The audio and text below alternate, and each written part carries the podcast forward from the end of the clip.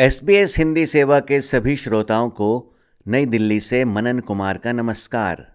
पेश हैं भारत के समाचार। भारत हिंद महासागर में अपनी साख में इजाफा करते हुए श्रीलंका और मॉरिशस में यूनिफाइड पेमेंट इंटरफेस यानी यूपीआई सेवाओं की शुरुआत करने जा रहा है।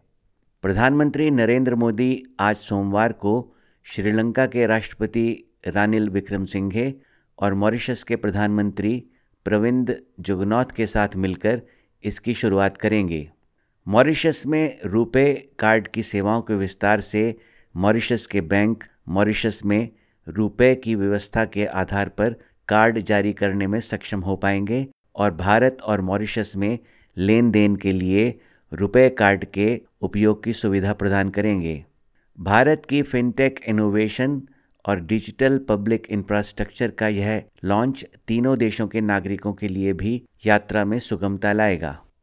लोकसभा चुनाव से ठीक पहले अपनी सरकार के आखिरी बजट सत्र के अंत में प्रधानमंत्री नरेंद्र मोदी ने देश का सर्वोच्च नागरिक सम्मान, भारत रत्न, पूर्व प्रधानमंत्रियों, जाट नेता चौधरी चरण सिंह और भारत में आर्थिक उदारीकरण के जनक पी वी नरसिम्हा राव तथा हरित क्रांति के जनक, कृषि वैज्ञानिक एम एस स्वामीनाथन को देने की घोषणा कर विपक्षी खेमे को चिंता में डाल दिया है। बिहार के पूर्व मुख्यमंत्री कर्पूरी ठाकुर को भारत रत्न देने की घोषणा कर भाजपा जनता दल यूनाइटेड के मुखिया और इंडिया गठबंधन के बड़े चेहरे बिहार के मुख्यमंत्री नीतीश कुमार को पहले ही अपने खेमे में ला चुकी है। इस निर्णय के फ़ौरन बाद राष्ट्रीय लोक दल के मुखिया और चौधरी चरण सिंह के पोते जयंत चौधरी ने विपक्ष के इंडिया गठबंधन से किनारा करते हुए भारतीय जनता पार्टी के साथ हाथ मिला लिया। इसका सीधा असर आगामी लोकसभा चुनावों में पश्चिम उत्तर प्रदेश की 15 से 20 जाट बहुल सीटों पर पड़ सकता है। संसद में अपने संबोधन में श्री चौधरी ने प्रधानमंत्री मोदी की प्रशंसा भी की। दस साल में विपक्ष में रहा कुछ ही देर सदन में मैं इस तरफ़ बैठा हूँ। लेकिन मैंने देखा है कि 10 साल में जो आज सरकार है, इनकी कार्यशैली में भी चौधरी चरण सिंह के विचारों की झलक है। जब आदरणीय प्रधानमंत्री जी ग्रामीण क्षेत्र में शौच की दुर्व्यवस्थाओं पर प्रकाश डालते हैं, जब महिला सशक्तिकरण को अपना प्लेटफॉर्म भारत सरकार बनाती है और गाँव गाँव में जागृति पैदा करती है तो मुझे उसमें चौधरी चरण सिंह जी की बोली याद आती मौके का फ़ायदा उठाते हुए भाजपा सांसदों ने संसद में जमकर राजनीति की और कांग्रेस को किसान विरोधी बताते हुए करारा हमला बोला। चौधरी चरण सिंह और डॉक्टर स्वामीनाथन को मरणोपरांत भारत रत्न दिए जाने का किसानों ने बेशक स्वागत किया हो लेकिन इससे उनकी केंद्र सरकार से नाराज़गी दूर नहीं हुई है। अपनी दो साल से लंबित पड़ी मांगें मनवाने के लिए वे एक बार फिर दिल्ली कूच करने के लिए तैयार हैं। पिछली बार किसानों की ताकत के आगे झुक चुकी केंद्र सरकार ने किसान मजदूर मोर्चा के संयोजक सरवन सिंह पंढेर और भारतीय किसान यूनियन एकता सिद्धूपुर के अध्यक्ष जगजीत सिंह दल्लेवाल को बैठक के लिए निमंत्रण दिया है। केंद्र की ओर से कृषि मंत्री अर्जुन मुंडा, वाणिज्य एवं उद्योग मंत्री पीयूष गोयल और गृह राज्य मंत्री नित्यानंद राय सोमवार पाँच बजे चंडीगढ़ में किसानों के नेताओं से बात करेंगे। श्री पंढेर का कहना है कि लाखों की संख्या में किसान रात भर अपने ट्रैक्टरों में सड़कों के किनारे सोएँगे और बातचीत के नतीजे के आधार पर दिल्ली की ओर आगे बढ़ेंगे। किसानों की मुख्य मांगों में से कुछ मांगे हैं। डॉक्टर स्वामीनाथन आयोग की रिपोर्ट के अनुसार सभी फ़सलों के लिए एमएसपी यानी न्यूनतम समर्थन मूल्य की गारंटी वाला कानून, किसानों और मजदूरों की संपूर्ण कर्ज माफ़ी भूमि अधिग्रहण कानून 2013 को फिर से लागू कर किसानों से लिखित सहमति सुनिश्चित करना, लखीमपुर खीरी नरसंहार के अपराधियों को सज़ा और प्रभावित किसानों को न्याय, विश्व व्यापार संगठन यानी डब्ल्यूटीओ और सभी मुक्त व्यापार समझौतों पर प्रतिबंध। दिल्ली आंदोलन के दौरान मारे गए किसानों के परिवारों को मुआवजा और परिवार के एक सदस्य को नौकरी। बिजली संशोधन विधेयक 2020 को रद्द करना। इस बीच किसानों को दिल्ली आने से रोकने के लिए पुलिस प्रशासन ने दिल्ली हरियाणा बॉर्डर पर कई जगह कीलें गाड़ दी हैं बड़े बड़े गड्ढे खोद दिए हैं और बैरिकेड लगा दिए हैं। संसद में सत्ताधारी भाजपा की ताकत का मुकाबला करने में असमर्थ, कांग्रेस सीधे लोगों के बीच जा अपनी बात कहने का प्रयास कर रही है। इस प्रयास में कांग्रेस नेता राहुल गांधी की भारत जोड़ो न्याय यात्रा बिहार और झारखंड से होती हुई उनतीसवें दिन रविवार को छत्तीसगढ़ पहुँची। उन्होंने सोशल मीडिया ऐप एक्स पर वीडियो साझा करते हुए लोगों से कहा कि ऐसी सरकार को उखाड़ फेंकें जो किसानों की राह में कीलें बिछाती हो।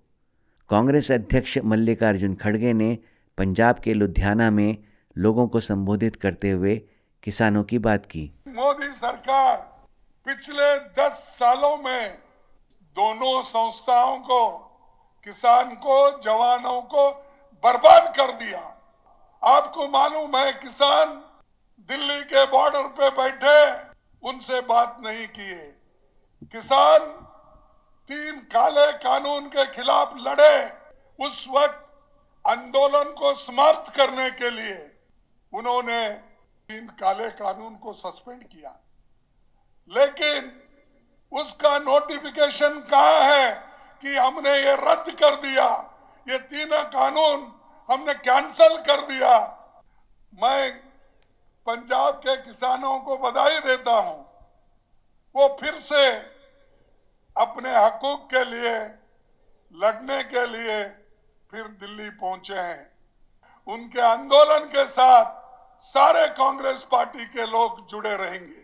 केंद्र की भाजपा सरकार ने बजट सत्र को एक दिन बढ़ाकर शनिवार के दिन ऐतिहासिक राम मंदिर के निर्माण और 22 जनवरी को अयोध्या में रामलला मूर्ति की प्राण प्रतिष्ठा पर चर्चा के साथ सत्तरवीं लोकसभा की कार्रवाई समाप्त की। इस दौरान प्रधानमंत्री मोदी समेत भाजपा के सभी वक्ता सांसदों के निशाने पर लगातार कांग्रेस ही रही। उन्होंने 22 जनवरी को रामलला की प्राण प्रतिष्ठा में शामिल न होने पर कांग्रेस को राम और देश विरोधी करार दिया। जवाब में कांग्रेस के राज्यसभा सांसद प्रमोद तिवारी ने भाजपा पर भगवान राम का व्यापार करने का आरोप लगाया। मैं आखिरी बात कहना चाहता हूँ, इधर जो बैठे ये भगवान राम के पुजारी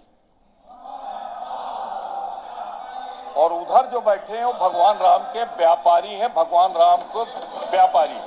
मैं बहुत स्पष्ट रूप में कहना चाहता हूँ मानवर इन्होंने बार बार हरनाथ जी, अब जाने वाले हो, बैठ जाओ। बैठ जाओ बैठ जाओ। मैं ये भी कहना चाहता हूँ, हम भगवान राम की मर्यादा की रक्षा करने के लिए प्राण दे सकते हैं, और ये वो है जो अपने राजनीतिक स्वार्थ के लिए प्राण लेते हैं, हम प्राण देते हैं। हमारी पार्टी वो है जो राष्ट्र के लिए इंदिरा गांधी को राजीव गांधी का बलिदान देती है। ये वो है जो महात्मा गांधी को उनका बलिदान लेते हैं। ये उस गोडसे के पुजारी है। और अब पेश हैं खेल जगत के समाचार। रविवार को दक्षिण अफ्रीका में खेले गए अंडर 19 वर्ल्ड कप के फाइनल में भारत को ऑस्ट्रेलिया के हाथों पराजय का सामना करना पड़ा।